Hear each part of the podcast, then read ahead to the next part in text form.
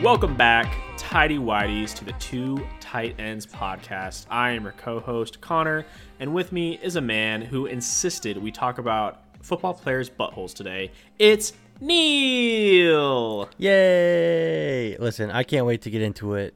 Um, but first, I think we should talk about baseball. Okay, Fine. we'll get to it. Don't worry. I guess I can hold off. you waited long enough. I know. but yeah, man, the uh, some some baseball news coming out. Um, the MVPs were announced. All the Cy Young winners, all that, all that. The the awards were given out this this past week. Um, Freddie Freeman won the NL MVP, and Jose Abreu wins the AL. Pretty like yeah, right. Yeah. like there wasn't yeah there wasn't too much too much uh, thing but you actually mentioned this in, in while we were chatting that they were the both mvps were the first time for that franchise in 20 plus years huh I believe so. If I saw it right, I, I'm Mm-hmm. pretty sure the last MVP for the Braves was uh, our, our good buddy Chipper Jones. I know, uh, yeah, one of one of Brent's favorites out there again. Mm-hmm. Um, Chipper Jones won, I think it was '99 or something like that. And then I Mm. can't remember who it was for the White Sox, but it was like uh, the White the Braves surprised me. The White Sox didn't. That had been like 20 plus years. Yeah.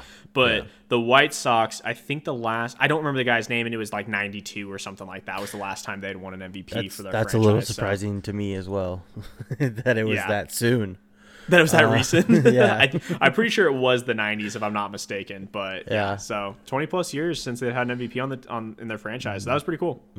and didn't uh, freddie freeman just join instagram too this week He did, he did, and It's so yeah, he- weird. He just joined Instagram, and on top of that, uh, they showed some of his like best mic'd up moments, and dude is hilarious. Honestly, like he was, there was a there was one clip of him where he actually had the announcers in his ear while he was at bat, and it was fantastic. Like he and he was he was Mm-hmm. oh that was like for that was for uh spring ball right I think so, yeah. Oh, and he was spring ball? actually hitting against Verlander, and he was like yelling at Verlander. He's like, he's gonna, he's they're they're gonna give me the pitches. I got the announcers in my ear. Verlander's just cracking up, and, and then uh, the and then uh, I guess I guess Verlander threw him something. He was like, "Come on, swing at something, Freddie," and he was like, "Well, throw me a strike." that's awesome i want more of that that's I do funny. too. It's it's really fun when they mic, especially baseball players. Baseball players Mm-hmm. are just such a weird breed, man. When most of the time, I feel like they're pretty chill. Like, I mean, the game kind of, you know, yeah, that. it's it's fitting. Yeah, for sure. Yeah. And uh, along with the uh, the MVPs, we also had the Cy Young Award winners, and the American League. It was Shane Bieber, and in the National League, it was Trevor Bauer. Are we surprised there at all? yeah, no, not at all. No, not even a little bit, right? Yeah, it was pretty, pretty good. I mean, pretty expected, I guess, is the word. Yeah, yeah. I I also thought so. Mm-hmm. Uh, but yeah, well deserved to everyone, and uh, excited to see what kind of comes of next season. Um, don't really know what's going to happen with Mm-hmm. COVID again. I mean, I think they're probably just going to plan on starting on time this year instead of delaying like they did, um, because this year, I mean, the big shutdown happened right as spring training was happening, so it's a little different. But um, really interested to see how COVID and everything also affects the minor league system because this year it made it so that there was no minor league season at all um, for any level of, of minor leagues. And uh, so, yeah, it'll be interesting to see what, what goes on next year. Yeah, it is. Um, in other baseball news, uh, Marlins actually hired the first female manager in MLB history, uh, Kim Ng. I believe I'm saying that correct. If I'm not, I do apologize. Um, but we'll give them a little clap. You know, a little like uh, better late than never clap. Right? Good job, guys.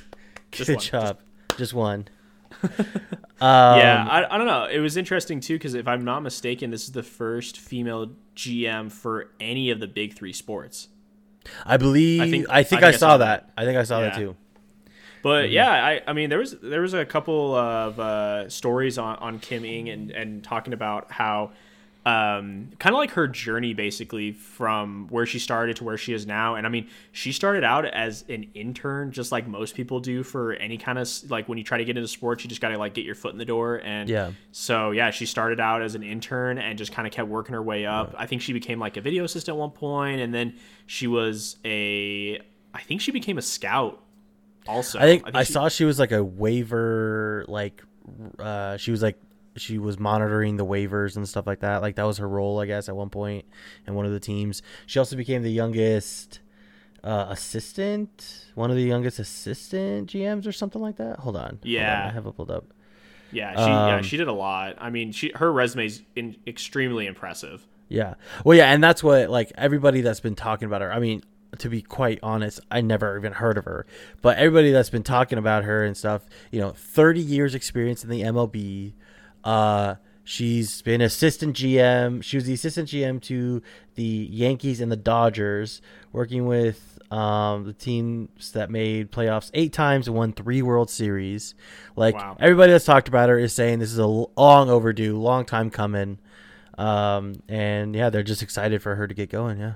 Yeah, it's pretty cool. I, I knew she had an impressive resume when she was flashing her like Yankees Super Bowl ring, or not Super Bowl World Series ring, um, Yeah. like to the camera when they were like taking her or like when they were showing a picture of her or whatever. So I was like, yeah, she she definitely knows what's up. Um, Yeah. And also in baseball news, I rewatched Moneyball and I forgot how good that movie is. It's a pretty good movie from my memory, but yeah. I also okay after watching that movie. The thing is, is I feel like some some baseball teams have gone too far in that direction in the sense that they like rely way too heavily on statistics and not as much on like just baseball knowledge. Mm-hmm. So it'll be I don't know. It's interesting to see the teams that kind of marry the two really well instead of just like being like, oh well, it worked for Billy Beane and we saw what happened mm-hmm. there. So just just just do statistics. That's all we got to do. Well, also, I mean, baseball is the if you are a stats nerd, man, that's the that's the game. Oh, That totally. game. Well, like- that, that it's too that much. Was actually, that was actually what I realized after watching that movie again. Was you know sometimes I feel like oh pff, anyone could do that, but like you have to be so obsessive about Mm-hmm. one, like you said, stats, and 2 about the game to really be able to put like everything into it, like uh, Mm-hmm. Peter Brand did or whatever. That like the, the jo- Jonah Hill's character in that movie or whatever. Yeah. where he was just so obsessive about like stats and how to win Mm-hmm. the game that that's how they put that together. I don't know. It's just insane. Well, and we talked about bef- about. we talked about before the you know business side of sports versus the human side of sports, right? And that Mm-hmm. that really kind of um um perpetuates the whole business side. You know, the whole Oh, yeah. don't even put a face to it. It's just a number and a name. You know. Well, and that's And- actually and- so they, they like made that comment in the uh, in the movie when like Peter Brand's explaining to, to Billy Beane what his system is is he's like when you're people look at players and they think they're buying players but what they're actually buying is wins and like even to put it to that degree was like yeah, Yeah. they're just not even people anymore Like, Right, they're not- just you're wins. not yeah like you're not Yeah. buying players you're buying wins and how you get wins is runs and how you get runs is on base per, on base percentage that's all they cared about like Yeah. it was crazy. Also, Chris Pratt's in that movie. People forget that all the time. Who does he play?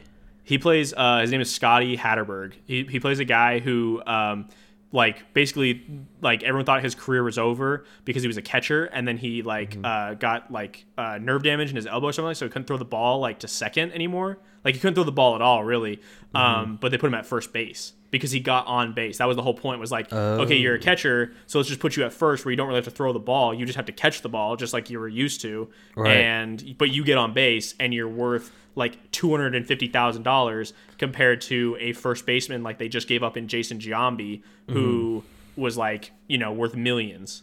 Right. That's So- interesting. I have no recollection of Chris Pratt in that movie. Most people don't, and I mm-hmm. kind of forget too. but yeah, Chris Pratt Uh, makes well- some sneak appearances in a lot of movies. Like he's also in Wanted randomly. I don't. What movie is that? Wanted, the one where they curve the bullets. I never saw it. Just saw those clips and stuff. Wow. Okay, moving on to basketball. I was gonna say, uh, moving on to another person who's made millions in his career, uh, Dirk no- Nowitzki, I believe is how you say it. Nowitzki. It's Nowitzki. Nowitzki. Um, no, I saw an interesting stat on Reddit. Uh, always trolling Reddit, guys. Just so you know that. What a what a neckbeard. that Dirk uh, Nowitzki had over his 21 year career had only seven teammates make the All Star game, and for those for those All Star games were like re- repeats. Like Jason Kidd made it like twice. You know, Steve Nash made it twice. That's what I was about to say. Like- Were they all Steve Nash? Yeah, It's like Steve Nash, like Michael Finley made it twice, and then the other ones were just like one offs. yeah. so like really really if you're thinking about it uh you know not not that many not that many people um made it a lot but dude that, that just i mean that's just another testament to how great of a career he had he winning games you know I just i just very impressed so i wanted to actually uh bring it up and kind of debate whether um where he ranks among other top power forwards all time. Um, and I want to just get it out there straight away. Can we agree he's the best international player ever? I mean, who else? Who Um, else compares? Maybe. Uh. Um. Hmm. I think he's definitely up there, right?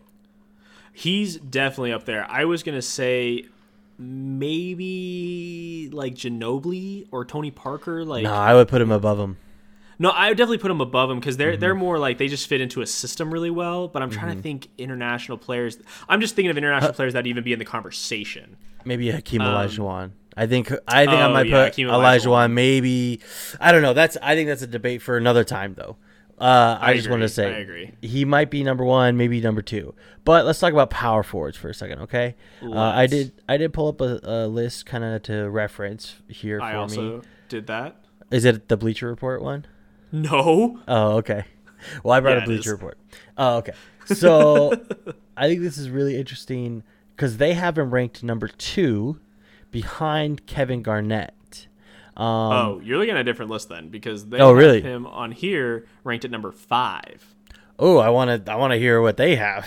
Okay, all right. So Bleacher Report, debating Bleacher Report, says that uh, Tim Duncan is number one. Okay. Um, and then Kevin Garnett at number 2 mm-hmm. and then uh, Karl Malone is number three, and Mm-hmm. Charles Barkley is number four. Then you've got Dirk.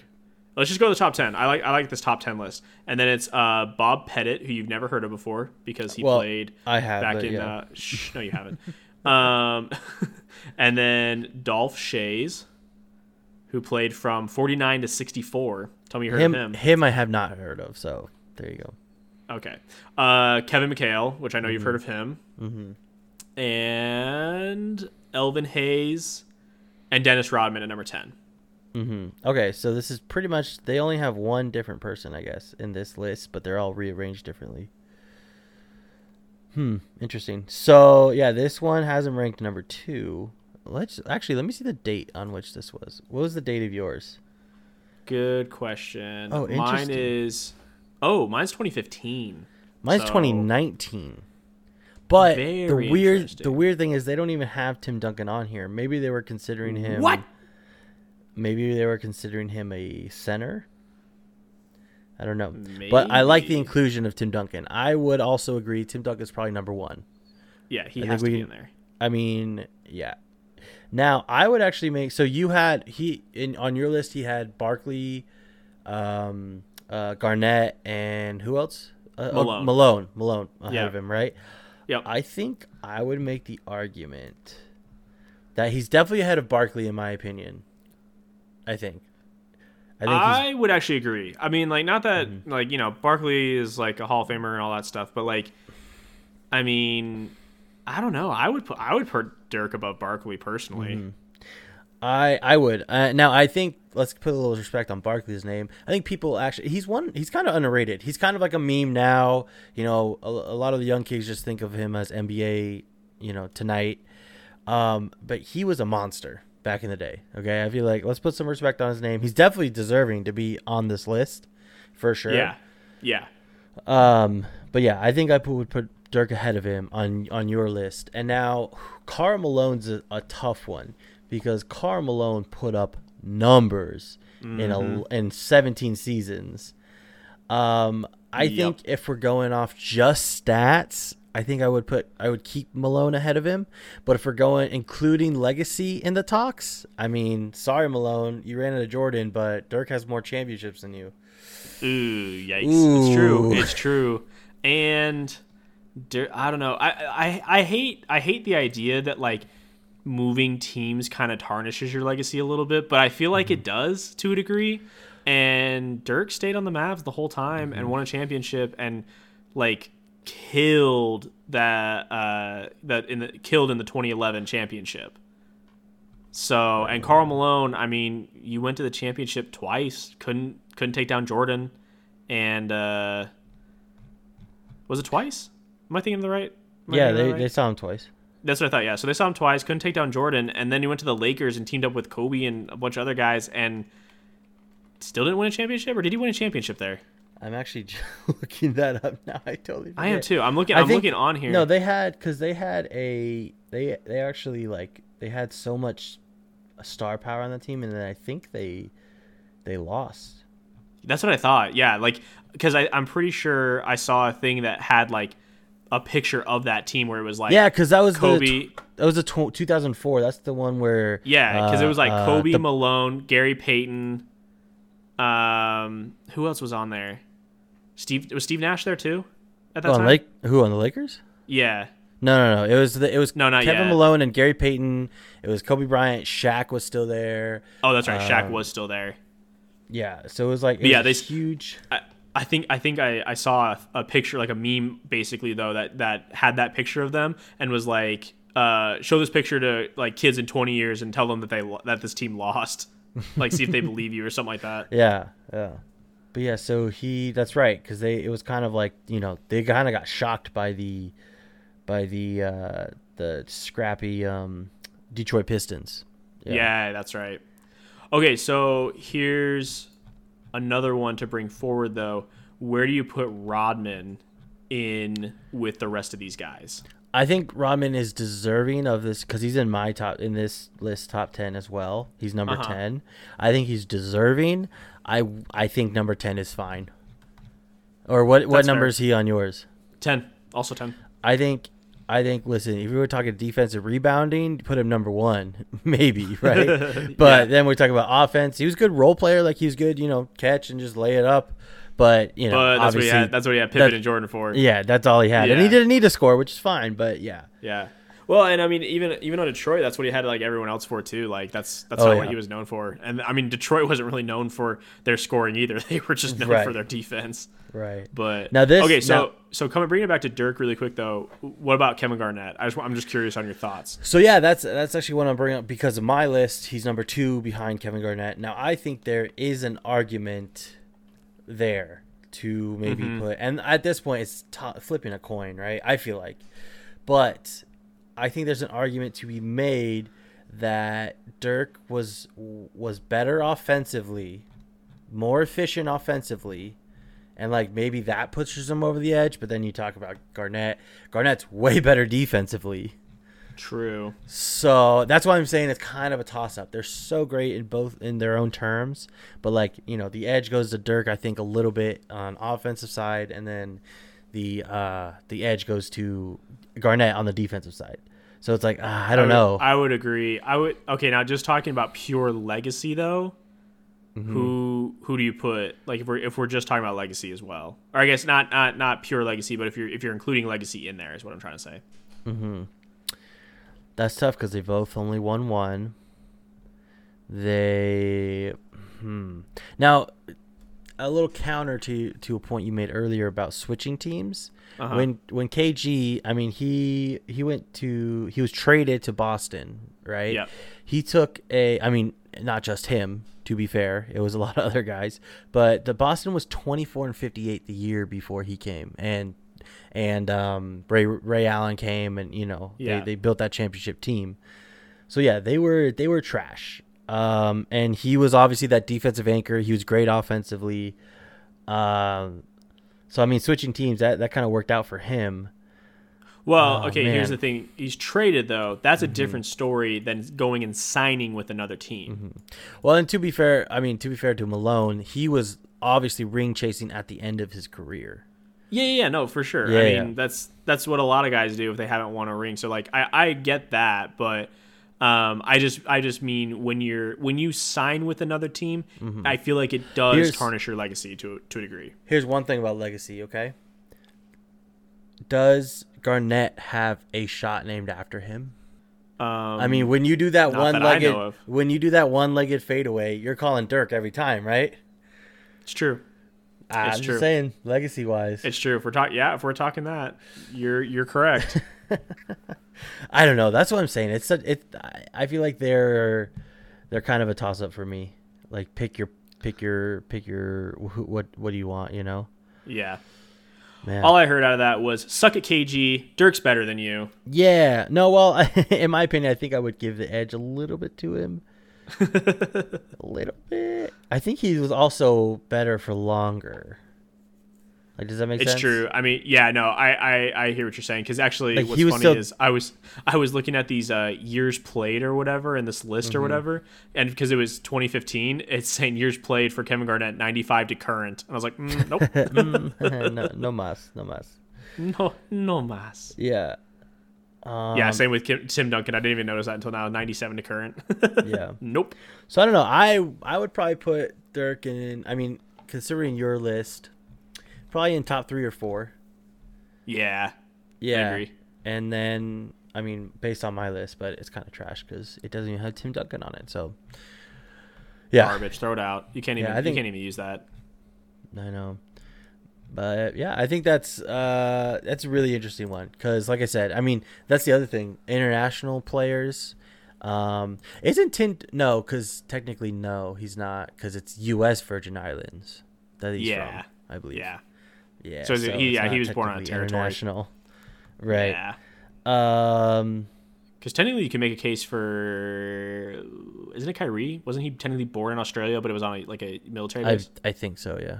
But Yeah. I think it still counts. Like he could play for the Aust- Well, I mean, That's what I mean. is- Yeah, so I think he could technically play for Australia if he wanted to, but Mm-hmm. no, one wants to. He's not gonna do that. No. Um, yeah, I thought that was really interesting, man. Like, and and the whole argument that we're having, I think, is more so based on that stat that I brought up, where there's only he only played with seven All Stars ever. Yeah, that's Crazy. insane. Crazy. Well, Dirk, Um, you're you always will be a legend. Let's just put it that way. Agreed. Agreed. I mean, he always Rip. seemed like one of the nicest guys. Rip to Dirk. I think Wait, you're what? ta- yeah. Uh, don't don't do that.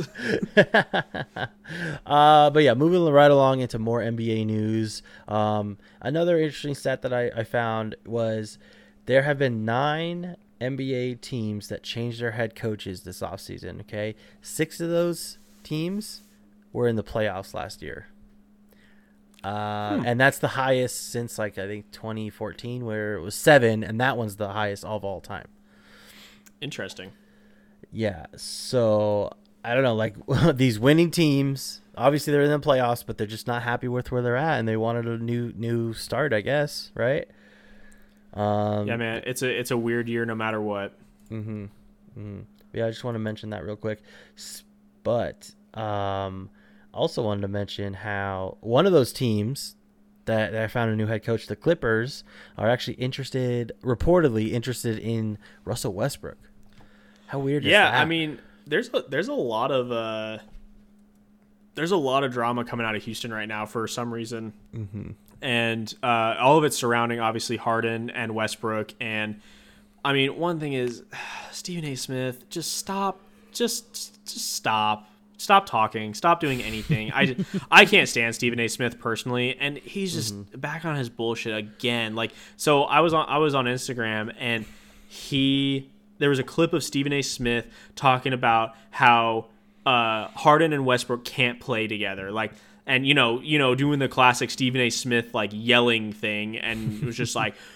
Westbrook doesn't want to play with Harden. Westbrook can't can't get the ball with Harden. Harden and Westbrook don't want to play with each other. Blah blah blah blah. Like just going off. And Russell actually commented on that post, that same post from ESPN, and it was like, uh, "It's my birthday right now, and usually I wouldn't say anything, but this is a total exaggeration and complete lie of what's going on right now." Well, and also look at last season. They actually had they're pretty successful. I mean, Westbrook was kind of injured a little bit, but like pretty good season. I mean, Exactly. considering And well, and if if if Russell really was like that butthurt about like knocking the ball or not, maybe not, they're Mm-hmm. like playing in Houston. I don't think he would have been the team's biggest cheerleader while he was injured and Right. like gassing Harden up and trying to pump them up and trying to play Coach Westbrook. Like, I don't think that would have happened Mm-hmm. unless yeah, he's Stephen the A. best faker of all time, imposter. I mean, Russell. I mean, maybe Russ Ru- Russ Sus. it makes sense. But another report came out that was saying that he there he might want to. I mean, uh, again, this is a report. Who knows if this is true? But kind of giving validity to the fact that maybe not what Stephen A. Smith said exactly, but uh, that he wants his own team. Like he wants uh, what he had in OKC, but somewhere else now. You know, like Right, he was right. the he was the train conductor, and one of the teams that came out was the Knicks. Now, if you're looking on the Knicks side, uh, I mean, uh, dude, the Clippers said they're interested. Who are they going to trade? Unless they give up like Lou Williams, you know, one of their really good role players, which I don't know why they would for Russell Westbrook at this point. Yeah, But Knicks actually make some sense in the sense that like if they get Russell Westbrook, I mean, they're selling tickets now. He's a show. They might make. They'll probably make the playoffs in the East just because of Russell Russell Westbrook. Uh, They've also know, got a lot of young talent on that team, so Yeah. like yeah, that that makes sense. And But it- yeah, but with the, it doesn't, with the like- Clippers. With the Clippers, I don't see Westbrook and Kawhi playing well together personally. I mean, maybe that's just Mm-hmm. Well, yeah. me, but yeah, I, I could see him fitting in with the Knicks. Well, yeah, and, and for the Clippers, I mean, they need they need shooters and uh, defensive guys and like good role players, right? Russell Westbrook, to be honest, not a great role player right now, right? He still wants to be that guy, obviously. Uh, he's not the best shooter, so he's not gonna fit in that way. And yeah, like I don't, yeah, I don't see him fitting in very well there. But I mean, the Nah. Knicks, I don't love it, but it does seem like a very Nick thing to do is like to trade him, give up a few of those young guys, a few picks, go get him, and then they're good because they make the eighth seed in the East, you know? Yeah, they make the eight seed. in the East. Yeah, you're not Yeah. you're not wrong. No, it's true, and yeah, I don't know. It is a very Knicks thing to do, but Mm-hmm. I don't know. I mean, I had, um, I mean, I brought him up before. Shout out uh, Jake Wenz, my buddy, but he actually posted on his Instagram about some of the like changes kind of going on with the Knicks, and was like, uh, yeah, basically saying he thinks that the Knicks actually could be a um, just kind of a, a, a threat in the East because of all the young talent and kind of the people that they're bringing in. Um, and I all I did was kind of bring up the counterpoint of that. I think the Nets are going to be crazy next year. Just Well, because they they are making a lot of moves, especially with the coaching staff, and then they've got healthy Kyrie, KD, and the other guys that are on that. I mean, the, the like the younger guys that are on that team too. Yeah. That that add to them. I mean, I think Nets Nets are going to be dangerous. It might be a top two seed or bust for them. It, it might be. Like I think in hmm. their eyes, if they're in their eyes, if you were the Nets, like wouldn't you think your only competition is maybe I guess the Heat because they made it this year, and then and then the Bucks, right? Like that's your only competition, right? In, in your head. Yeah, I would say so, but I would. I mean, I would throw Boston in there too, along in the mix. Yeah, for sure. But I don't know. I don't know. If I'm a confident Nets team, I feel like yo, I got like. One I or see what you're two- saying. Yeah, yeah. I got like one their- or two teams. eyes. Yeah, yeah, yeah. Okay, Yeah. I, see what you're saying because I mean, you have to be fair. The Heat were what the fourth seed or something like Fifth that. seed. Fifth seed, exactly. So like, mm-hmm. I mean, I don't even think they see the the Heat as a threat. They're Yeah, maybe not. looking- they're mostly looking at probably like Bucks and Boston and mm-hmm. going, okay, yeah, we we are either like one of them might be ahead of us, but that's it. Yeah, yeah. Um, in other possible trade news, though, uh, the Suns are reportedly interested in CP3. Um, uh, actually, a few teams might be interested in him, and I thought that was interesting in the Suns' case. Um, they're always looking for. I actually, I actually really liked it because if you think about the team, the Bubble Suns team, right? But you insert the leadership and the skills of Chris Paul. I think that's pretty good. I think yeah, it's a pretty good combo. pretty dangerous. Yeah, well, and uh, you sent me this uh, this Bleacher Report article that had some like possible trade packages and landing spots, and if this is Mm-hmm. like an actual deal that could stir some interest, it's saying the deal would be Ricky Rubio, Kelly Oubre Jr., and a 21 first round pick Mm-hmm. for Chris Paul. That's a steal, in my opinion, for the Suns when you've got a lot of the other talent that's on that team, and then you add Chris Paul. Like Well, you were saying. I mean, Ricky Rubio was good for them, and Kelly Oubre Jr. is definitely a good young guy. And then yeah, you don't really want to give away first round picks too often, but like, I think that's a great deal. But I mean, for the OKC Thunder, man, they they would add another pick to their plethora, their treasure trove they already have, Mm-hmm. and they get Ricky Rubio to replace Chris Paul. Not like the biggest downfall. Ricky Rubio had a really nice season last year on the on the Suns. He actually helped them a lot, uh, Yeah. and and put some respect on my boy Kelly Oubre's name. Okay, he was almost a twenty point scorer last year. He got an injury, didn't play in the bubble, um, but I think he's really nice. And OKC, another young guy to to make like I think his contract's up after this year, so like they would have to they would have to pay him big money to keep him, but a year to try out, like that, that's pretty good. That's a pretty good haul, I feel like, to to get rid of uh or to trade Chris Paul. Um, some Yeah. other deals on here uh, would be maybe for the New York Knicks. I don't like this for Chris Paul. Like, why would you go to the Knicks? Why would you want that? Nah. I I'm actually interested. I don't know. Does Chris Paul have a no trade clause? I would be. I don't think he does. Yeah, So maybe- I don't, I don't know. Maybe OKC just like sees that and likes the people they're getting and just trades them. it could be, but like I mean, even for, I mean, even for uh for OKC, this isn't the best package that they're No. proposing. Like Wayne Ellington, Bobby Portis, Dennis Smith Jr., Mm-hmm. and Frank. Uh, oh, how do you say? It? Is it, is it Tilakina? Is that how you pronounce it? Mm. yeah, you like just like drop Yeah, the, yeah, the something like Tilakina that, or yeah. something like that. Anyway, and Kevin Knox and a 23 1st Mm-hmm. round pick. So like I don't know. I think I think the Knicks actually are getting clowned if they if they give all that up for Chris Paul. Like Chris Paul's Chris Paul is not taking you to the to the playoffs even, I think. Yeah. In in with the team you have left after that. Right, right. Um, So now this like, one it, that- would be Chris it'd be Chris Paul and RJ Barrett. That's about it. Yeah, yeah, pretty much. Which might be good for RJ Barrett as far as like growing, learning from him. But It's true. uh, like you said, as far as team wise, that doesn't really push the needle too much. I don't think. Um, but this one, the next one on this list is the Milwaukee Bucks trade. I love this one. Okay, the deal is Eric Bledsoe, Brook Lopez, DJ Wilson, and two first round, a 21-21 and a 2023 first round pick. Now, OKC, if you're OKC, you're just you're looking forward to the picks. That's pretty much all you're doing, right? Um, cause I mean Eric those Bledsoe, are nice. Bledsoe's not not terrible. They're nice players. They're good players, but they're no Chris Paul. Um, True. Brook Lopez is pretty. It sucks to give up Brook Lopez, but to replace Eric Bledsoe, who he's pretty good for the Bucks. He's been nice, but then he always the last two years he kind of sucked in the playoffs, right? Mm-hmm. To replace him with a Chris Paul from last year, dude. If he could be what he was last, I love it. I love Oh it. yeah, totally. Yeah, if, and you add Chris Paul in there with Giannis, where he Mm-hmm. Giannis kind of feel it. Like I think, um, oh man, who was it that said this? That said that, I, like, was it was it Max Kellerman? I don't remember. That said Giannis might be a Pippin. Like you know, he may not be a Jordan. He needs Oh, to yeah. Mm-hmm. find his Jordan. And uh, I'm not saying Chris Paul is his Jordan, but like you have a guy who knows how to run a floor, probably the, one of the best out of anyone. Right. And so you add him in there with Khris Middleton and Jan- like I, I, I really actually do like that for the Bucks. If if yeah, and then and then again you're saying like OKC is getting some good players in return and more first round picks. Like jeez, yeah, exactly. And they're not giving up. I mean, they still don't have to give up. You know, any. They're only giving up Chris Paul. You know, they can keep. They can keep their other good guy like uh, Shai Gilgeous. You know, they they're they're keeping those guys too, which is good for them. exactly. Um, the last deal on the list is the Charlotte Hornets. Um, it would be Nicholas Batum. Forgot he was still playing. Um, I guess he's not really playing. Guess guess how much his contract is, Connor. Guess how much. How much? Uh, I believe- two dollars. I believe it's twenty two million dollars a year. Ooh, oof.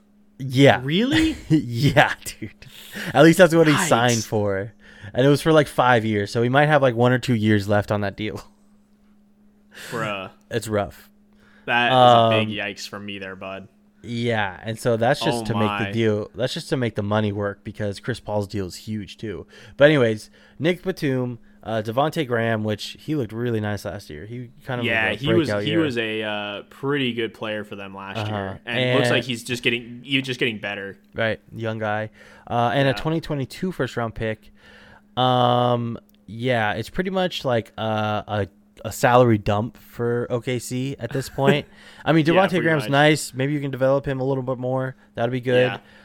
Yeah. Um, but that's a pretty big drop off from Chris Paul. Not gonna lie.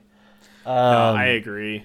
And and if you're the Hornets to bring in Chris Paul, I mean, like, what is that doing for you too? Like, Yeah, like they probably. I think with Chris Paul and the roster they have, like let's say they don't make any moves, I think they move into probably the eighth spot, eighth or seventh spot. Honestly, the East is so weak. It's so Sure. weak. So Sure. yeah, maybe make the playoffs with Chris Paul. Probably make the playoffs with Chris. Look what he did with the OKC Thunder. Like right, probably make right. the playoffs.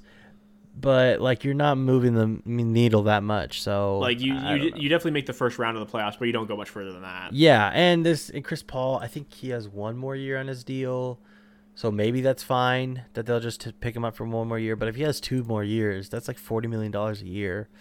Right, Oof, I don't know. I don't know about that for either side, really. big oof. Yeah, but let's see. I mean, uh, I just want to mention this real quick. The NBA uh, offseason starts tomorrow, actually, technically. So they can start Oh, good. making they can start making For trades. They can start making trades. yeah, pretty much. They can start making trades tomorrow night or tomorrow. Um, which let's bring this up real quick. I saw this morning a report that came out that said so. The first it, it was just a rumor that said the Lakers were interested in Dennis Schroeder from OKC. Uh-huh. Um, and now I actually saw a report. I think it was from Shams. Um, I'm sorry if I'm wrong about that. That said they've already tentatively agreed to this deal, and they're pretty much just waiting for tomorrow to open it up. Um, which is like Schroeder, I think a pick, and I can't remember if Danny Green is involved or not, to be honest. But anyways, after Monday, Wednesday is the NBA draft, which I forgot. It's so quick. That's gonna be really fun. I'm excited for that one. Yeah. Um, and then on Friday, NBA free agency starts. So it's Okay. coming up quick. It's, it's exciting. It's all happened very fast. Mm-hmm. I feel I do feel bad for all the guys that literally got like a month off from from basketball, pretty much Yeah. to uh, to recoup. But uh, yeah, I'm excited that it's starting back up so soon. I mean, who who to thunk it? Yeah, that's awesome. But in more maybe like potential trade news, um, apparently Jrue Holiday. Everybody wants Jrue Holiday right now. Um, though I it came out the Hawks were a potential landing spot for him. That's interesting. Maybe they are you know trying to get that veteran leadership, trying to get the number two guy next to Drew uh, Trae Young. Yeah, Interesting one. Um, they were also thinking about maybe a possible multi-team team trade involving the sixth pick because I feel like you know they're trying to win now. They're trying to start to win. They don't really want to try to develop more young guys. They have a lot of young guys on that team as well. Now it came out, I believe, this morning that Denver apparently is trying to get a top ten pick to then flip it for Jrue Holiday, and I love that for them.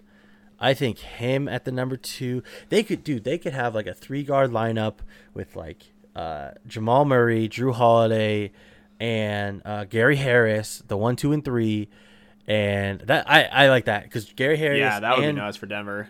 Andrew are pretty good defensively. They're both good. Like I like that. I like that a lot.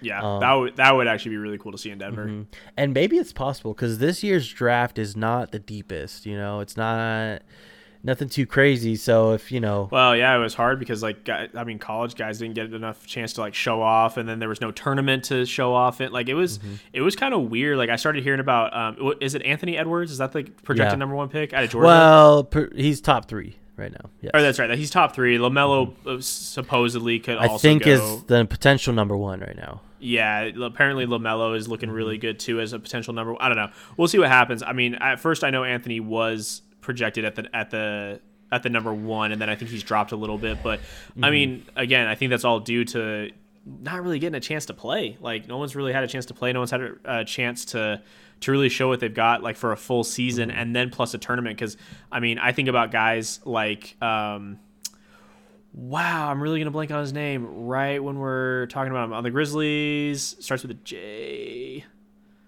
Um, oh, uh, Ja Morant. Thank you. Oh my gosh, I, I was like Jamal Murray was the only name that would come to my mind. Yeah. Um, Ja Morant, yes, he was like unheard of, and then the show he put on in the tournament is the reason that he got drafted. For for the most part, I mean, he probably would have gotten drafted regardless, but he moved up in the draft a lot because of what he did in the tournament. So, That is true. um, yeah, I, I do think that this draft is a little weird. It's kind of it's kind of been a quiet one in a way, if you will. Like I haven't heard as much like news other than Anthony Edwards and LaMelo Ball. That's all I hear. So And Wiseman, right? The guy out of yes, yep, yes, Wiseman. I think they're the top three right now. But yeah, like after Yeah. the top three, it kind of. I mean, not a huge drop off, but like there's not a whole lot of buzz around anybody else. They don't think it's very deep this year. Yeah, um, there's there's a lot of offseason like kind of just weird things happening though. Like for one, uh, I know this came out that Fred VanVleet he says he wants to get paid. I mean, he says like he's like I know what my worth is and it's time to cash out basically. And so I thought that was interesting. Especially we brought him up as um, a possible. Uh, landing spot for him. Who did we talk about? Like, could possibly where he would land and look, it would be pretty nice for them. We talked about it like last week. I feel like, it was a couple up- weeks ago. or it was a couple weeks ago. We brought up his name for somebody, and I can't remember who it was now. It'll come back to us Pacers, but maybe. No, no, I don't think so. I don't. No, I don't. I don't think so. But anyway, speaking of the Pacers, though, Victor Oladipo apparently was reported um, by. Supposedly, it was like in front of his teammates that he was like asking other teams, "Can I come play with y'all?" Like he wants out of Indiana. Supposedly, like that's that's Yeah. what the I reports mean, are coming out now. He, he he did come out and deny it, but if this is true, that's pretty disrespectful for your teammates. Like Yeah, right well, in front of them. Especially for Indiana, who was like with his injury and everything, was very supportive of him. So Yeah, I don't know. I don't know Mm-hmm. how much I believe that, but it was interesting to see. Um, and then another, just kind of like out of nowhere, was apparently the Lakers are interested in DeMar DeRozan. yeah. And uh, I mean, okay, two things here. One, why? Like Lakers, just just why? Like you have so many, so much talent on your team already. Just stop throwing money everywhere. Like, just like, can I pick some up off the floor, please? Like you just they're just throwing money around. Um, and then I know DeMar. I think he made a comment today or something that he's very flattered. Like you know, if that's his hometown team. Um, so he was he was pretty honored that they would even express some interest in him. Um, which was pretty a pretty humble answer for a guy like that. But uh, I don't really yeah, I just I don't get it um for this whole like team fit. Like they need shooters. They need 3 and D guys, right? uh huh. Good role players, good shooters right now. Um DeMar, listen, I, I think he's actually a really good player. I like him a lot. Not a 3 and D, not the best 3 and D guy and he's kind of expensive for just like a mid-range pull-up guy like the, that you're going to get. Now, I mean, what could it work? Maybe, but I just don't see why they would be interested in it, you know? Yeah, I didn't really understand it either. But again, I sometimes I feel like the Lakers are just like, ooh, you know who we could get, and they just like throw out a name because why not? Why We're the not- Lakers. why not? We have a ton of money, so Mhm. like, why not just put together a crazy team? Yeah. So actually, the the schedule for the upcoming um, season uh, came out. Woj reported it, uh, and apparently there will be no All Star game this year. Uh, I wonder. I didn't see. I wonder if there there will be a break though at all. And then um, they're actually gonna have a play-in tournament for the seven through ten seeds, um, kind of like they did it for the Oh. bubble this year. Yeah. Uh, I really like this idea. I wonder if it's it's gonna stick or if it's just for the weird times. You know? Yeah, I don't know. I mean, I never really heard any kind of feedback from this year. I, I didn't. I didn't hear any like solid, solid reports on like what the feedback was from the play-in tournament. I like it. I think it's great. More basketball all the time, and more more opportunities for like lower seeded teams to get into it. You know, you know, guys that like those teams that are right on the cusp, like like the Blazers, for example. That was really cool because like the Blazers are always pretty decent, but they're Or always the struggling Suns. to- The only way the Yeah. Suns could have gotten in t- to the playoffs was this tournament if they won it out. You know? Mhm. So exactly. they there was the only time. Yeah. Yeah, so I mean, I like it. I think it's a cool idea. Um, no All Star game is is interesting, but it also makes sense, especially where we've talked about this before, that they're trying to get this uh, season out of the way in time for the Olympics. So I feel like that just kind of adds to like, okay, we're just gonna not do an All Star game, so we can just kind of like breeze through the season a little bit and and figure things out and try to get back on a regular schedule. Mm-hmm. Yeah. Exactly. Um, I'm excited for it, man. It start literally preseason starts in a month. So that, that's exciting. It's pretty nutty. I'm I'm excited about all these jerseys that are coming out though. They're all the city Oh. jerseys- city jerseys are starting to get released, and I'm some of them it. are straight fire. Yeah. Um, I think I sent you that link to the the um, NBA article that kind of keeps you up to date on them. But like, Mm-hmm. I mean, right now, let's see. I'm, I'm just kind of scrolling through, and like Atlanta's looking. I mean, about the same in general. They got the Mm-hmm. MLK jerseys, which are uh, pretty cool. I mean, just like black and gold, but solid. Nice. Um, you sent me the Nets one a long time ago. Still not a fan. Even Mm-hmm. I looking like them. them 'em. again, I like them. still Nostalgic. still- I like them. I still hate them. I do not like them at all. And they got the But- court to match. I love this though. I love this new trend happening in the last few years. Is they're matching the court to those jerseys. I do like that. I I love do like that. Yeah. Well, I mean, yeah. I mean, uh, if you can, if you can take apart and put together an NBA court inside of a uh, like a, a banquet hall in Disney World, pretty Mm-hmm. sure you can match your jerseys to them. So I love it. it's pretty. It's pretty easy to to take apart and put together an NBA court. Apparently. Yeah. Um. But dude, we've got to talk about these Charlotte jerseys.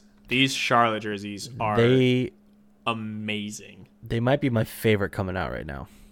They're Uh, same. it's like a mint green with Uh-huh. blacks, pinstripes, and one gold pinstripe. Like it's solid. It's really clean. It looks really Yeah. nice. They look so. Good. And then just like- and the matching court that we're talking about looks Yeah, so good, I love it. so good. I love the mint, um, like, uh, like, what's, oh my gosh, what's this area called? I'm like blanking again. It's like inside inside the three point, but it's not the paint. Like it's just, it, but it's all like it's got the honeycomb, uh, Yeah, like yeah, yeah. pattern that they've had, and then they've got the mint color in there. Too. Oh, it looks so good.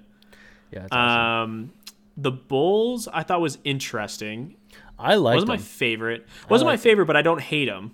yeah, Um, think I do like the geometric pattern, like going up the side. it's like the like you know the old time like Showtime. You know, not not Showtime, but you know the old like theaters in Chicago, right? Like yes, it kind of looks like. yeah, I liked it.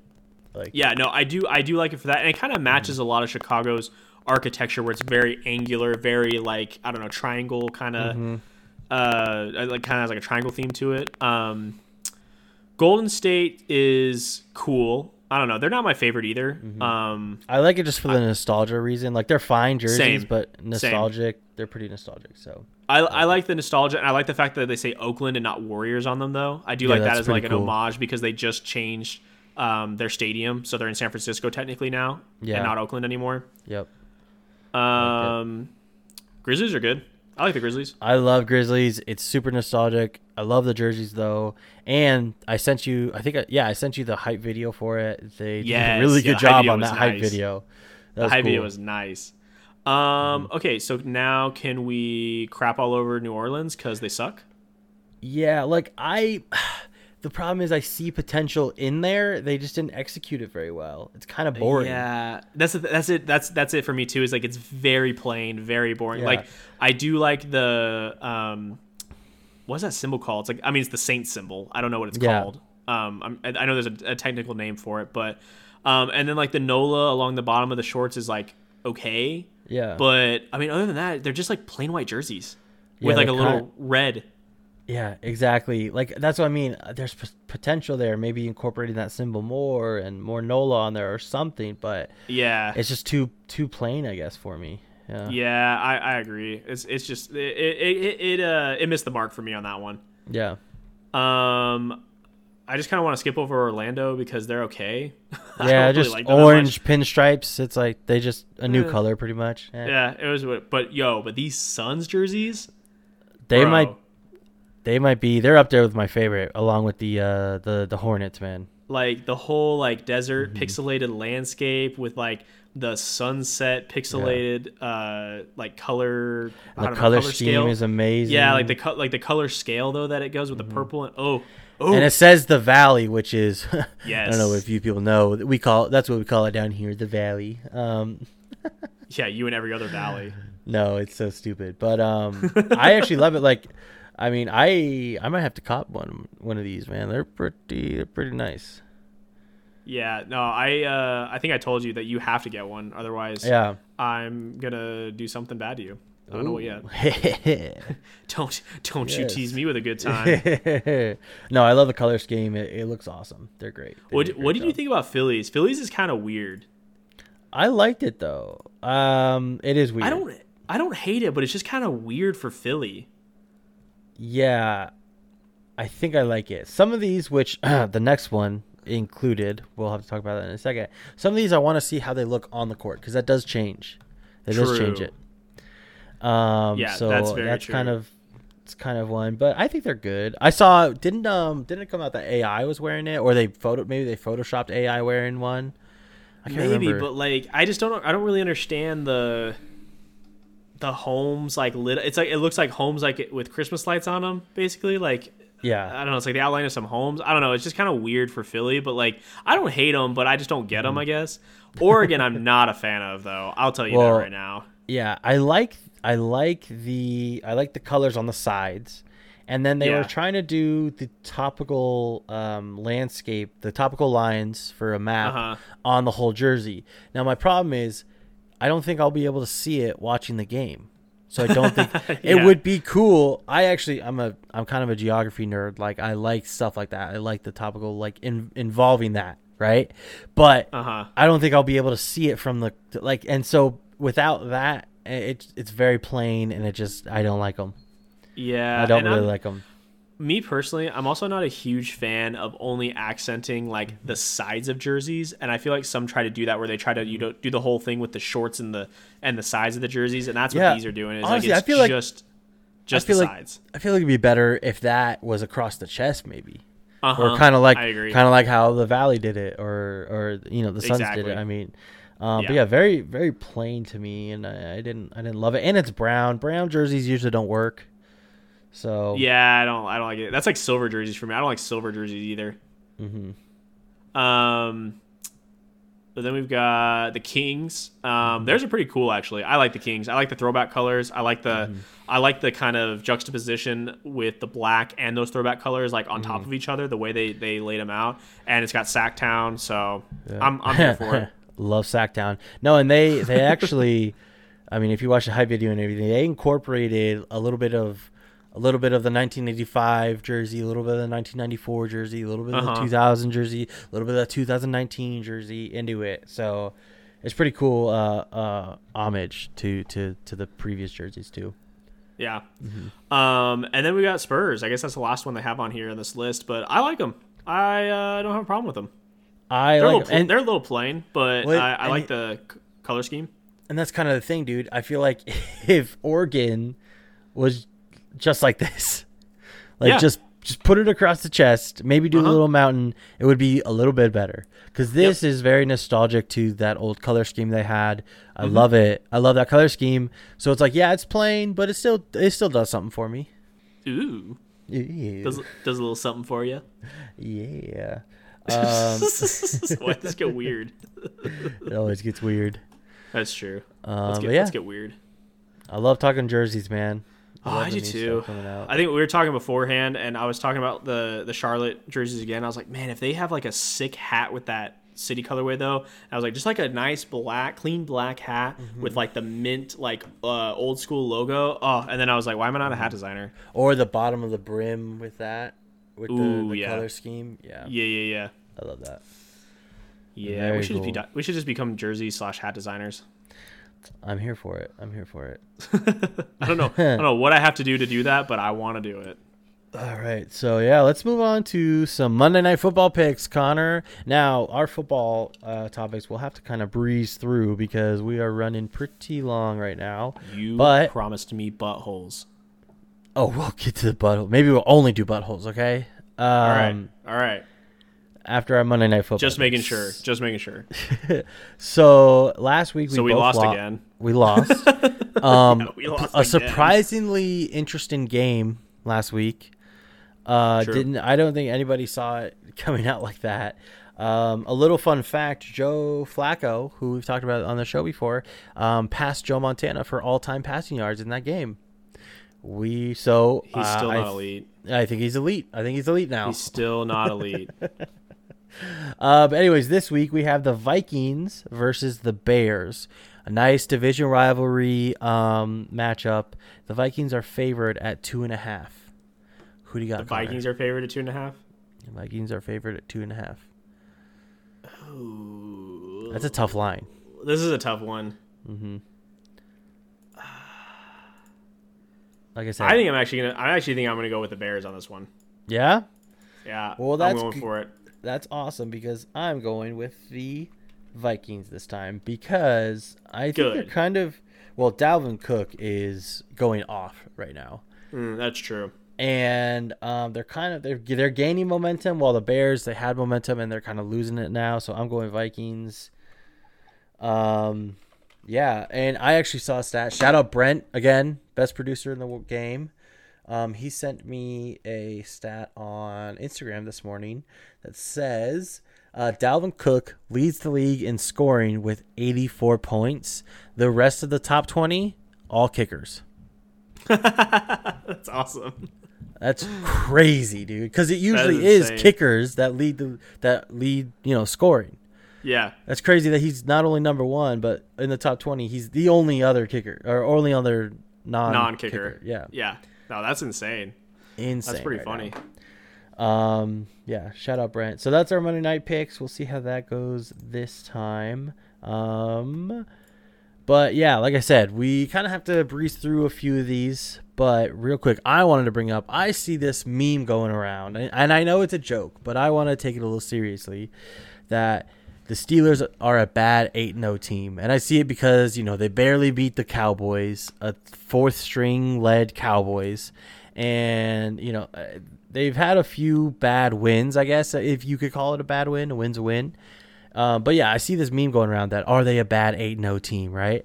So I wanted to dive into the stats. Now Oh, I did, You know, you know, I did find You know I love love me some stats.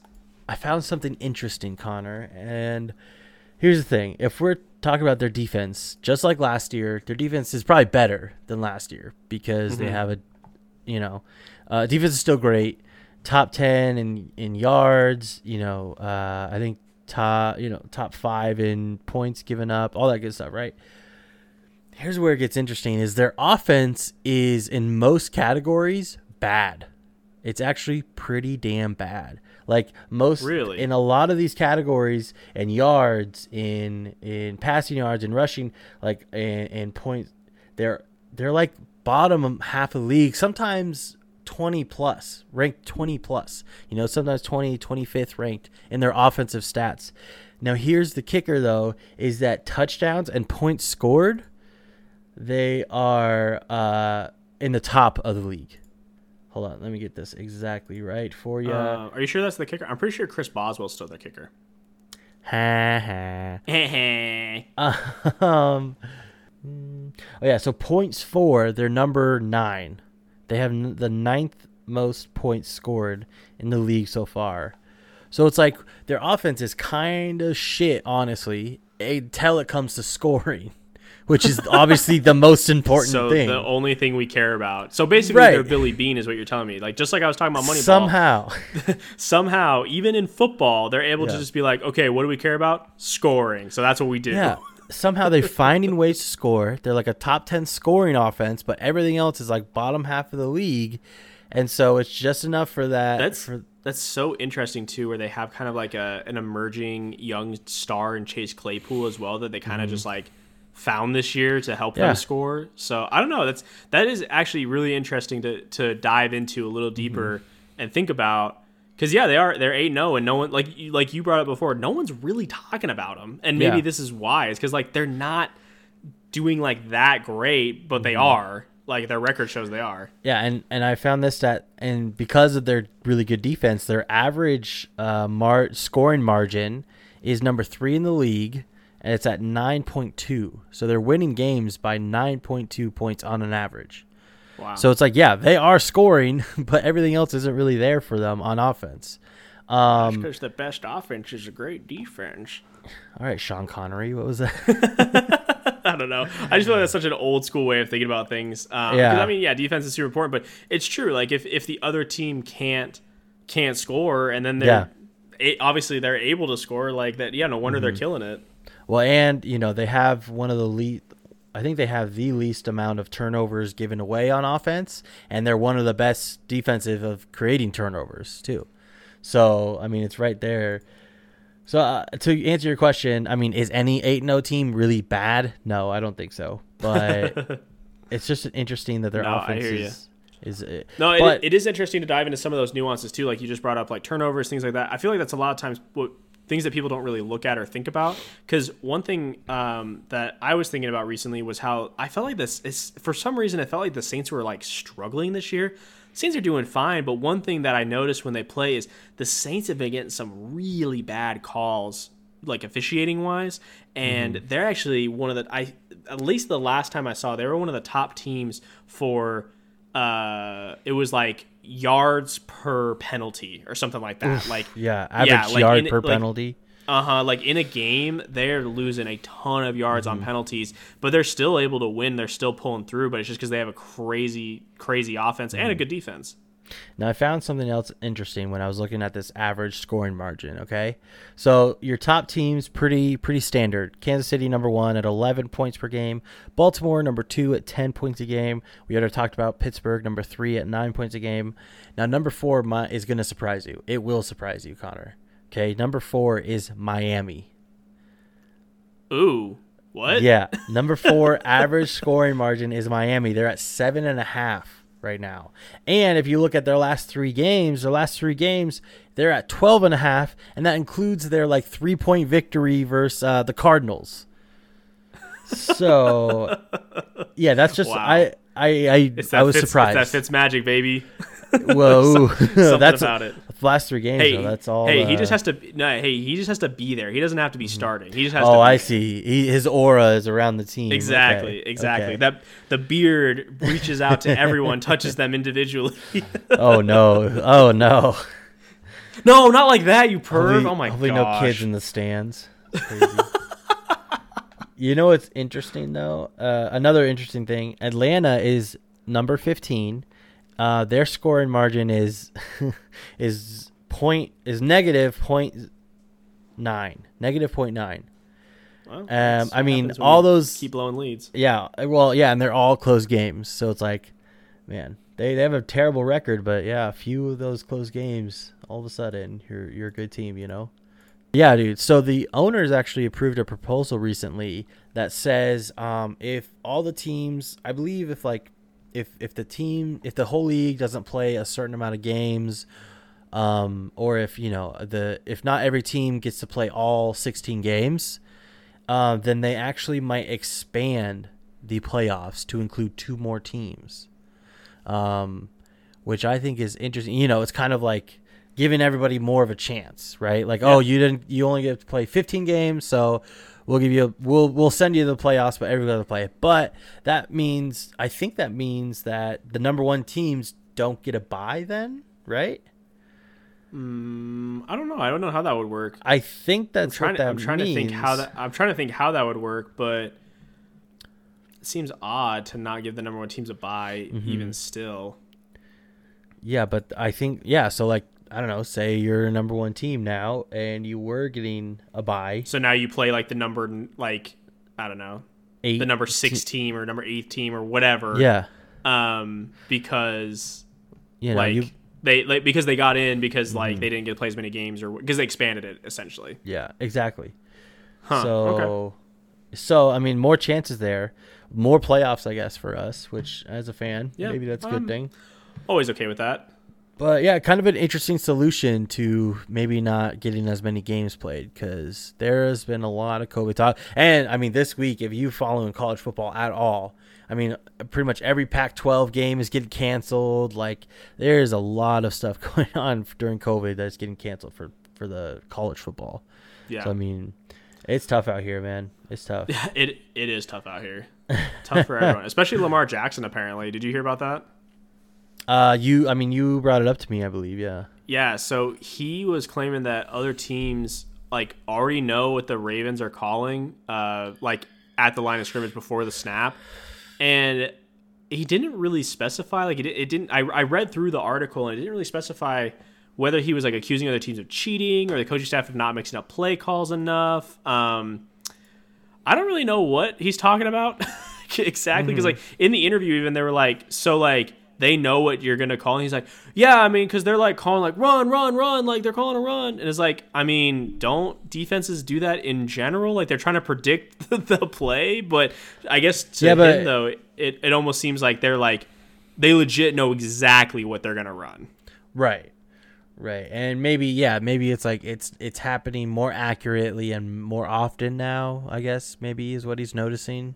Mm-hmm. Um or something like that, which maybe I mean, I'm not a really big like I, I don't know is is what I'm saying. I don't know. Maybe it's the maybe his offense is simple. Maybe it's simple just that's how Harbaugh does it. Maybe it's simple to get him along to it. Maybe they're adding more things, or maybe they're just repeating last year exactly what they did last year, and so teams already have all the film on it. Yeah. I don't know, but maybe maybe he's just whining that they're losing right now. I don't know. But that, could be, is- could be a number of things, but I just thought it was, I was just thought it was kind of interesting that that came out, especially because it, it I guess it was interesting because it really wasn't clear whether or not he was like accusing other teams of possibly cheating or like basically being critical of the coaching staff for not mixing things up enough so that other teams can figure out what they're going to run. Yeah. I don't know, but um, also I found out that the Weeknd was named this Mm-hmm. year's uh, halftime show for the Super Bowl. Predictions? Hmm. So here's the issue: is usually last year we actually had a pretty decent show. I feel like it was pretty good. What was it? Um, Shakira and uh, J Lo, right? Yeah. Um, I thought Yeah, it the only people that the only people that hated that were all the Karens. yeah.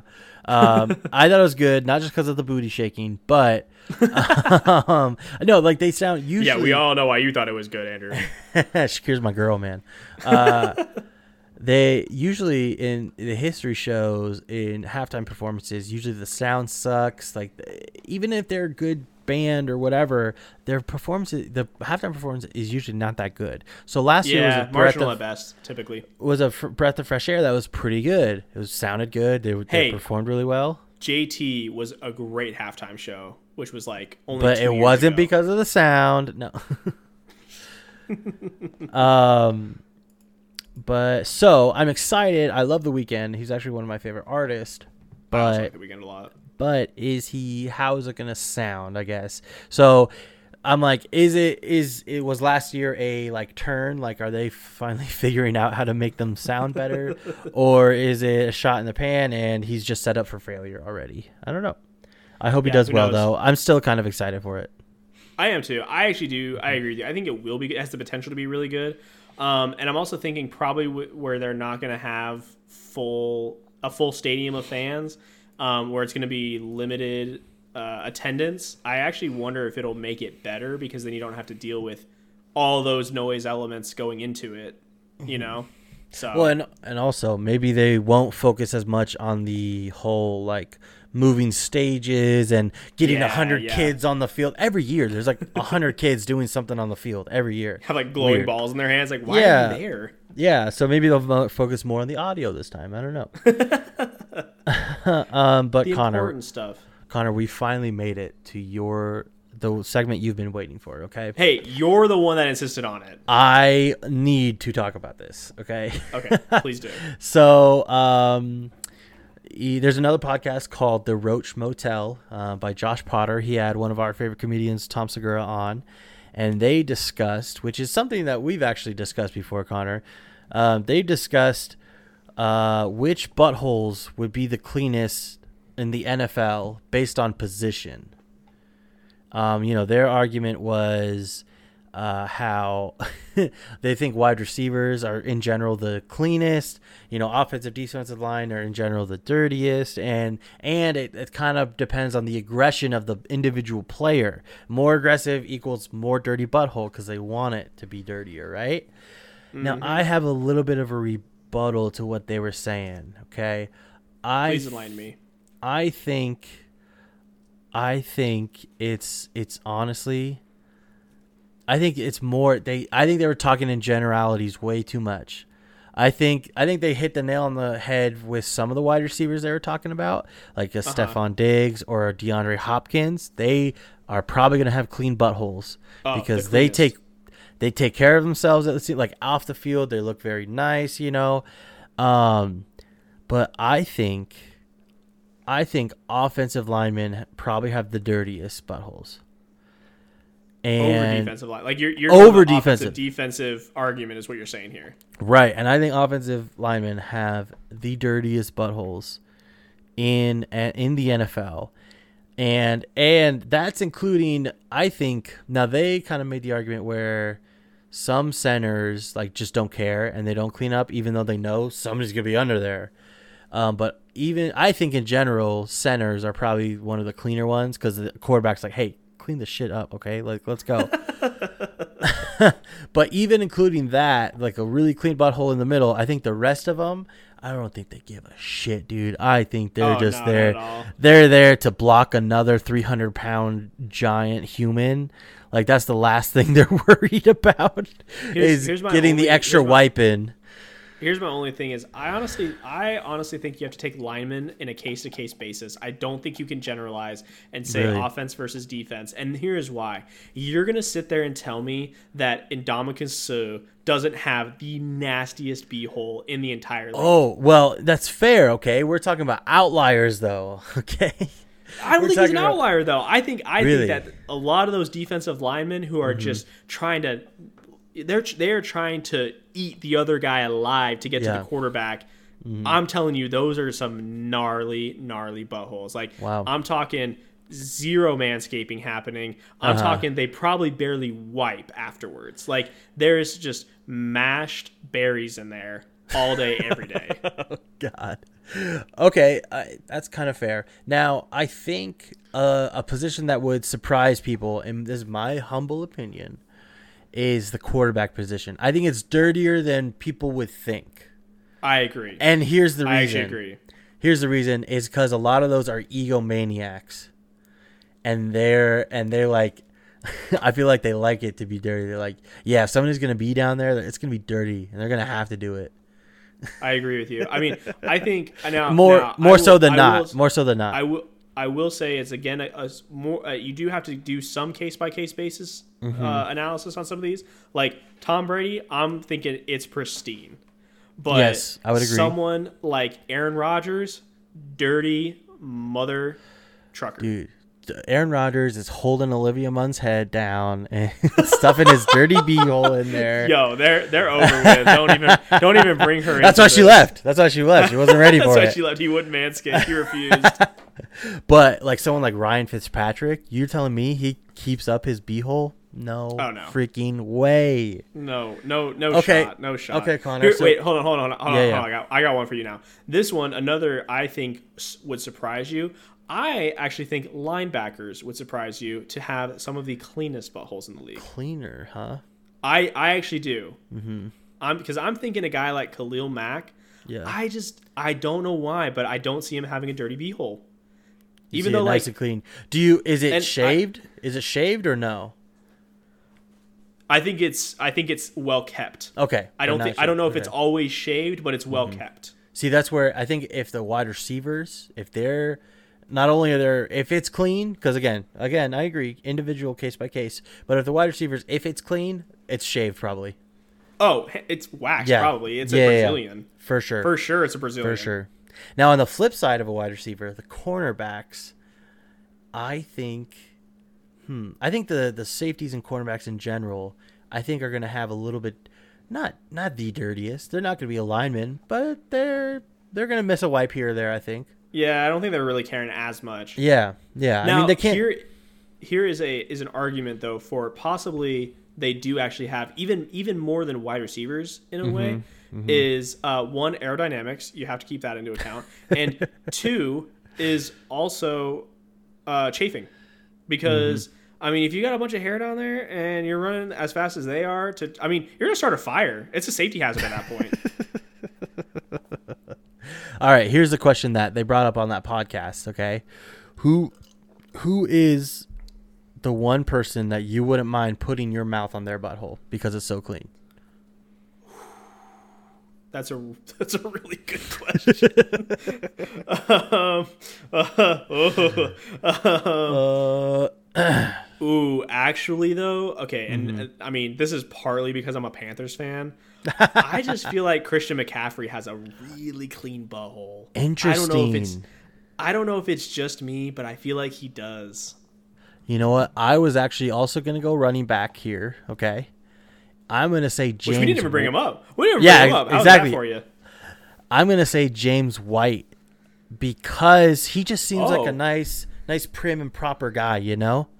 You know what? Yeah, I. Yeah, see so I feel like he would take care of it well, and I wouldn't mind putting my mouth on James White's beehole. You heard heard it here first. Well, okay? you wouldn't you wouldn't put your mouth on his beehole. He would force it onto your mouth, and you go, "Yes, Mr. White. Thank And, you, Mr. White." I go, thank you, Mister Sir Daddy. Um, you're gross, dude. Um, can't believe I can't believe it's come to this.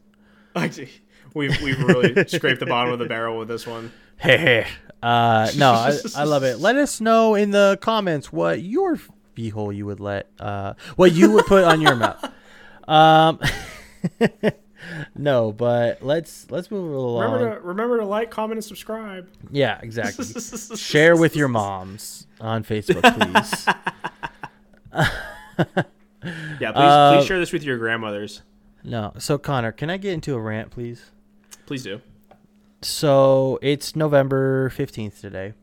Yes. Um, correct, and and I've been hearing a lot of Christmas music lately. Okay, and I, well, here's I agree.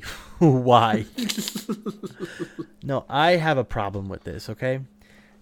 Now the general consensus usually is November first is Christmas. Is starts you know the holiday Christmas music. You know, putting the reefs up, putting everything right. That's usually when it is the general consensus. Consensus is when that starts Uh huh.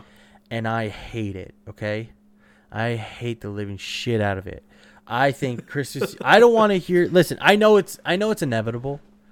I know I'm gonna hear it nonstop. It's the same songs. It, it's not only is it the same songs every year. If if a different artist does it, it's the exact same thing though. Like it's, It's they're just remixing, not even remix. They're just covering a song. So it's like there's no new Christmas songs. And if they are, they're shit. Okay, let's be honest. Yeah, Justin Bieber. You heard it here first. Yeah, J Beebs. So Or Taylor Swift. so it's like I'm hearing the same shit every year, and I have to hear it for two months. No, no, no. Okay, listen. I know it's inevitable. Can we just push that back to one month? I'll give you December first. You started December first, okay?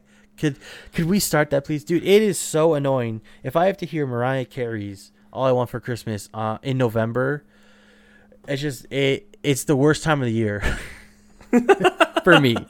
It's the No, worst. I completely time. agree. And here's okay. So here's my thing: is Thanksgiving is one of my favorite holidays ever because Mm-hmm. it has three of my it has three of my favorite things: friends slash family, food, and football. That's all I want in Mm-hmm. a holiday. It's amazing. It's one of the best holidays, and no one gives a shit because everyone just wants to get to Christmas and they keep playing this Well, let's get to Black Friday. for yes true Yeah. but they and also they just yeah they just ran this christmas music into november stores start putting christmas stuff out i don't so want annoying. it i don't need it and i even saw something that i completely agree with i saw this post like around halloween that said thank goodness for halloween because if it wasn't around that cancer that is christmas would bleed into october and i completely agree because everyone gets on board with spooky season and Yeah. gets excited for halloween but as soon as halloween's over dude i saw people's instagrams like the third day in november being like had to set up for christmas early. I'm like no you didn't. You really didn't. You could have waited till after thanksgiving to set that shit up because it doesn't need to be in your house yet.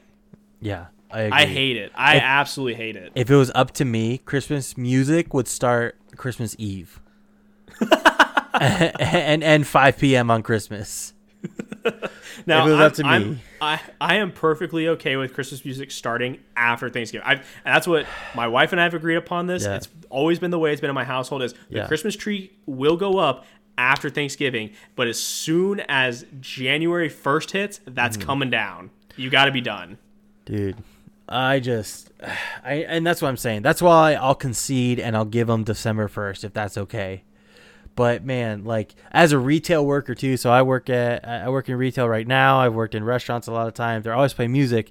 It's the same thing. November 1st they start playing the same songs every day over and over again and I just don't care. I want it to end. I want it to It's end. the worst. Yeah, when, we worked at Pitmaster together, like I Mm-hmm. refused to put on Christmas music unless a our boss asked for it or like made us do it, or b a customer asked for it. Mm-hmm. Yeah. I would never put on Christmas music otherwise because I was just so sick of it. I It's the worst. I love Christmas though. Christmas is great. Don't get Mm-hmm. me wrong, but it has its time. You have to leave it there. Right. And maybe it is. I am a little pessimistic about Christmas. I don't hate it. Not my favorite. Let's put it that way. Um, so I don't know, maybe that that bleeds into it, but let's just all stop it, okay? Can we please? yeah, like every time Please, uh every time we please get into my girlfriend's car, she she's playing she she had just been playing it. You know, she's got the radio station onto the Christmas station. So every time I turn like she turns the car on and we're in there and it starts playing Christmas music, I just slowly turn and look at her, just shake, disappointed. Like, no, Right we have you- to Right before you tell her, tell her what's Yeah. up. Tell her, slap tell her what around. Yeah. Put her in her Just place. kidding. We do not. We do not endorse abuse on this on this podcast. No, unless it's for Christmas music, then you can. yeah, unless it's for Christmas music, then it's okay. Then it's For- oh. warranted. Hey, open hand, don't go to jail. Oh, my god, That's what I've learned. Um, well, dude. yeah. Quick question: hmm Were you able to get a PS5 or no? Was I able to? No, I didn't try though yet. um, Oh, you can now. They're sold out. yeah, exactly. Apparently, I- apparently they only made about 150 of them. So Yeah, I guess so. Um, I didn't get a PS5. I'm not sure if I I want like a TV back there. It's not 4K. I want a 4K TV before I get one. Like I want the full experience, right?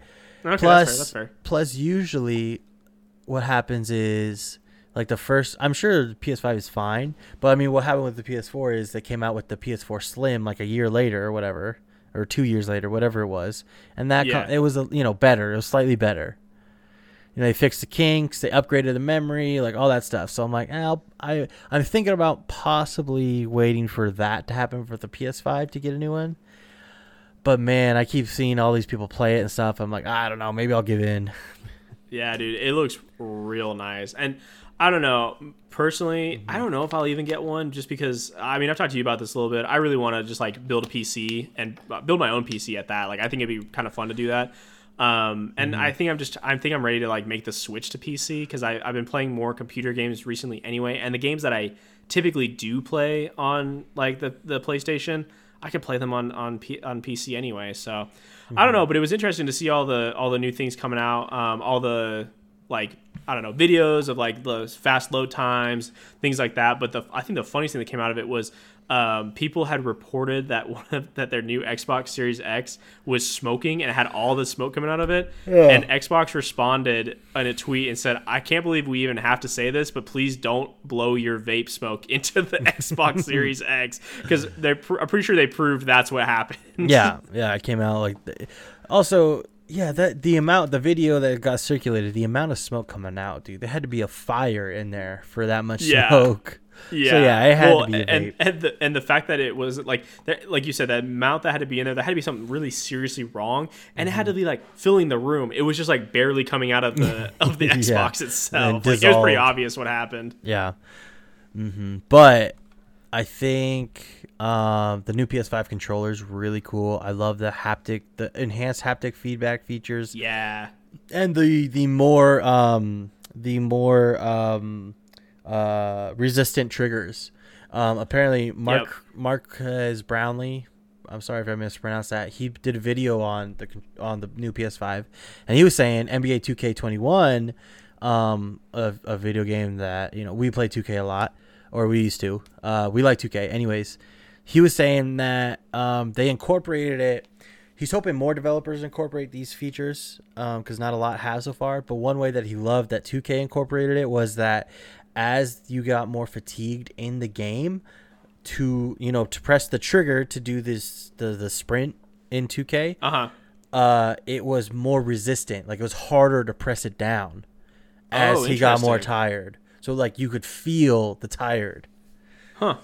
Like, so I saw I saw that the triggers were also responsive to. Um, I think someone was doing like a like a shooting test in Call of Duty or whatever, but they took a video of like that were like a side angle on the trigger and like pushing it down, and you could see how like they couldn't just hold it down, and it was like it, like basically what you're just talking mm-hmm. about. It was like all over the place where it like really did kind of change the feel mm-hmm. the the more resistance it gave, but also I think it like randomized it a little bit. Yeah. So well, and also I think cool feature. maybe maybe it was the same video. I think it was saying how different guns are harder to pull the trigger. Like a shotgun Yep. is Was that the same one? Yeah, a shotgun was Yeah. harder to pull the trigger than uh, a pistol was, Yeah, which I think is Yeah, really was- cool. I mean, cool. it's just more immersive, you know. I I, I Mhm. love it. So yeah, maybe I'll have to give in and get one, um, for Christmas, right?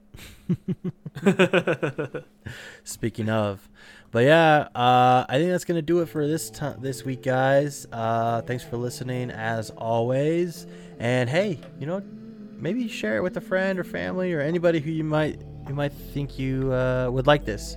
Um, you can go follow the Two Tight Ends socials. It's at two the number two two tight ends um, on Instagram, on Twitter, on Facebook.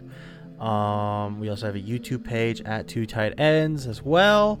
Uh, Connor, where can they find you? Um, pretty much just at the two tight end social media. You can also follow me on um, M- it's uh, moco.cude. It's m o c o dot c u d e. Um, but that is my you know personal privatized account. So maybe just go follow us at two tight ends. And like like Neil said, I mean the, the best thing you can do really is just share it with everyone you can. Yeah, yeah, and you guys can go follow me. Uh, my personal is at the Thrill Can Kill Five. Um, that's my Instagram. And Connor, what did we learn today? If there's anything we've learned today, Neil, it's one, how to say the last name Ng, and two, never trust a lineman's butthole. Amen, brother. All right, have a good week, guys. See ya.